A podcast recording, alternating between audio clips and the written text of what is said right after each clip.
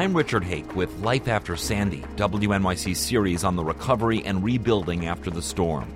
The vulnerability of the New York City subway system is one of the bigger issues the entire region has to face as planning for other storms gets underway. Now, the MTA is taking its first big step since Sandy to prevent flooding from future storm surges.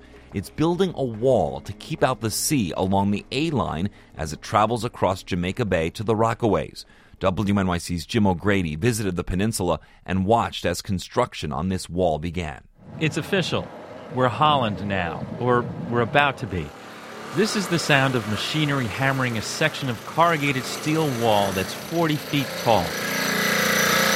It's going into the soft soil of a narrow stretch of land that connects the bulk of Queens to the community of Broad Channel. Sandy put this stretch of the A train's tracks under five feet of water. So the MTA is spending $38 million to put a wall between Jamaica Bay and the eastern side of this island. The wall will stretch nearly two miles. To make sure it's strong enough to hold off another flood, workers are pounding each section about 30 feet into the ground. In the end, the wall will rise only seven feet above the rails, two feet above Sandy's height. The MTA thinks that's high enough. On a recent windy afternoon, contractor Mitch Levine is watching workers pile drive and weld each section into place. He says the wall is designed to withstand salt water. Now, this steel is special steel. It's marine steel that will stop it from eroding over the course of 100 years. It's all tongue and groove and it gets locked into each other. The wall is supposed to prevent future storm surges from doing what Sandy did. MTA manager Raymond Wong says Sandy ripped the embankment right out from under 400 feet of track.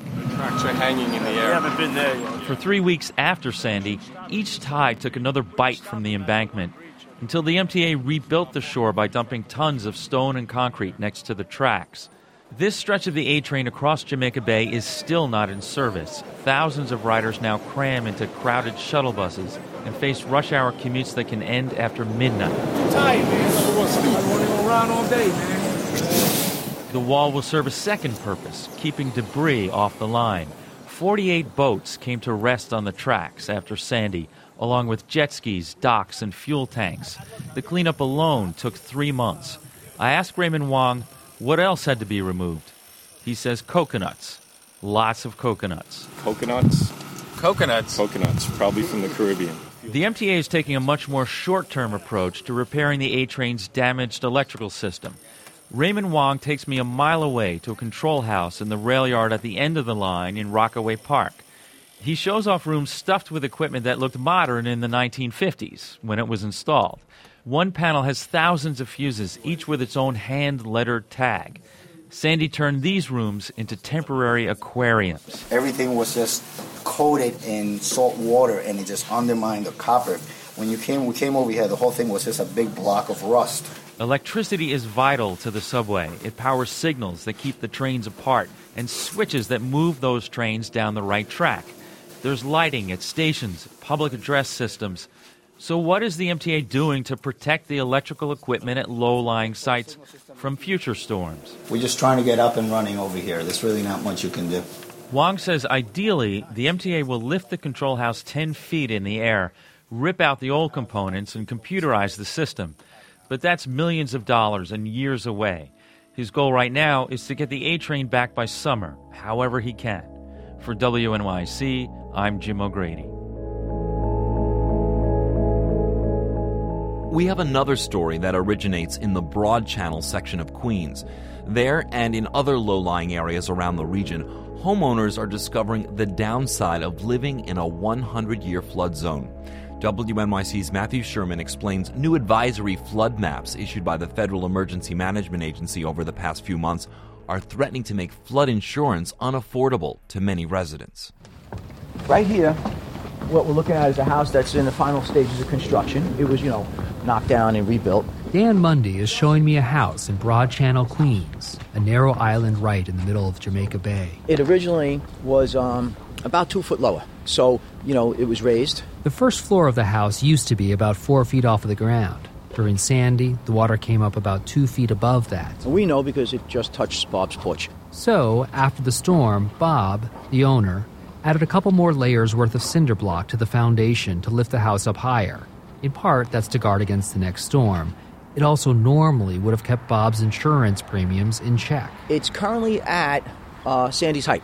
Except that this winter, after Bob raised the house, the Federal Emergency Management Agency came out with new flood maps that said there's a 1% chance a year that flooding will go several feet higher than even Sandy did.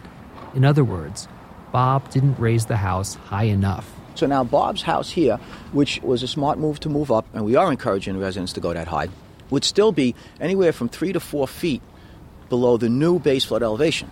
Not only that, the maps also put all of Broad Channel in what's called a V zone.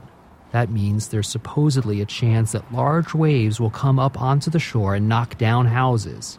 So Bob not only has to elevate his house higher, but he also has to replace the cinder block foundation with stilts that will withstand waves. Most people are not yet aware of what we're talking about here. It's starting to get out, and as the word gets out on the implications of this, you're seeing a lot of concern.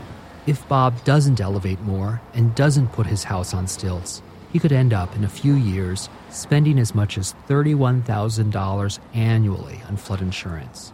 That's more than $2,000 a month. Mundy, who's the president of the Broad Channel Civic Association, says FEMA's maps don't take into account the details of local geography. All the hurricanes and nor'easters in this area come up in a counterclockwise rotation.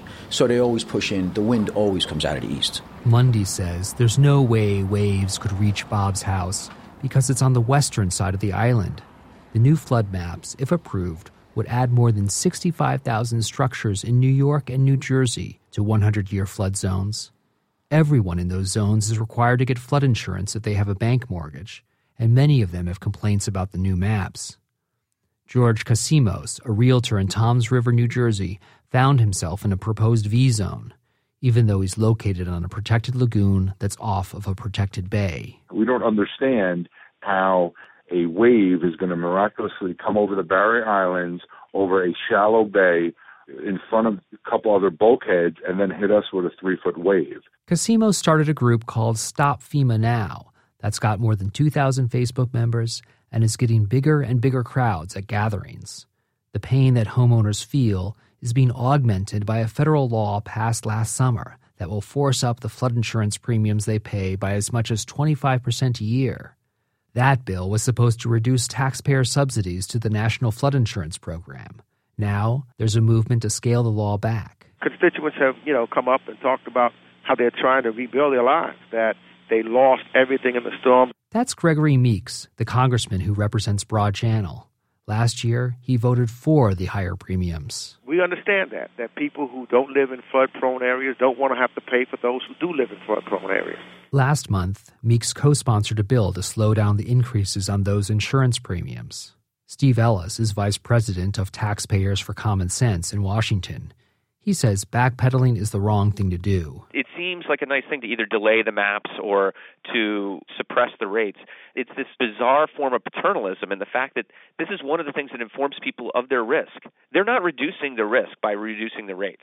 In other words, if your insurance costs a lot, it's because you're in a risky area. But now FEMA is backing off of its maps. Last week, an official Doug Bellomo, said the method FEMA used for estimating wave action in developing the advisory maps may have been overstated, and that the final maps coming out this summer could remove some people from the controversial V zones. For WNYC, I'm Matthew Schuerman. Visit WNYC.org for a map showing the new and old flood zones, as well as stories, photos, and videos from our series, Life After Sandy.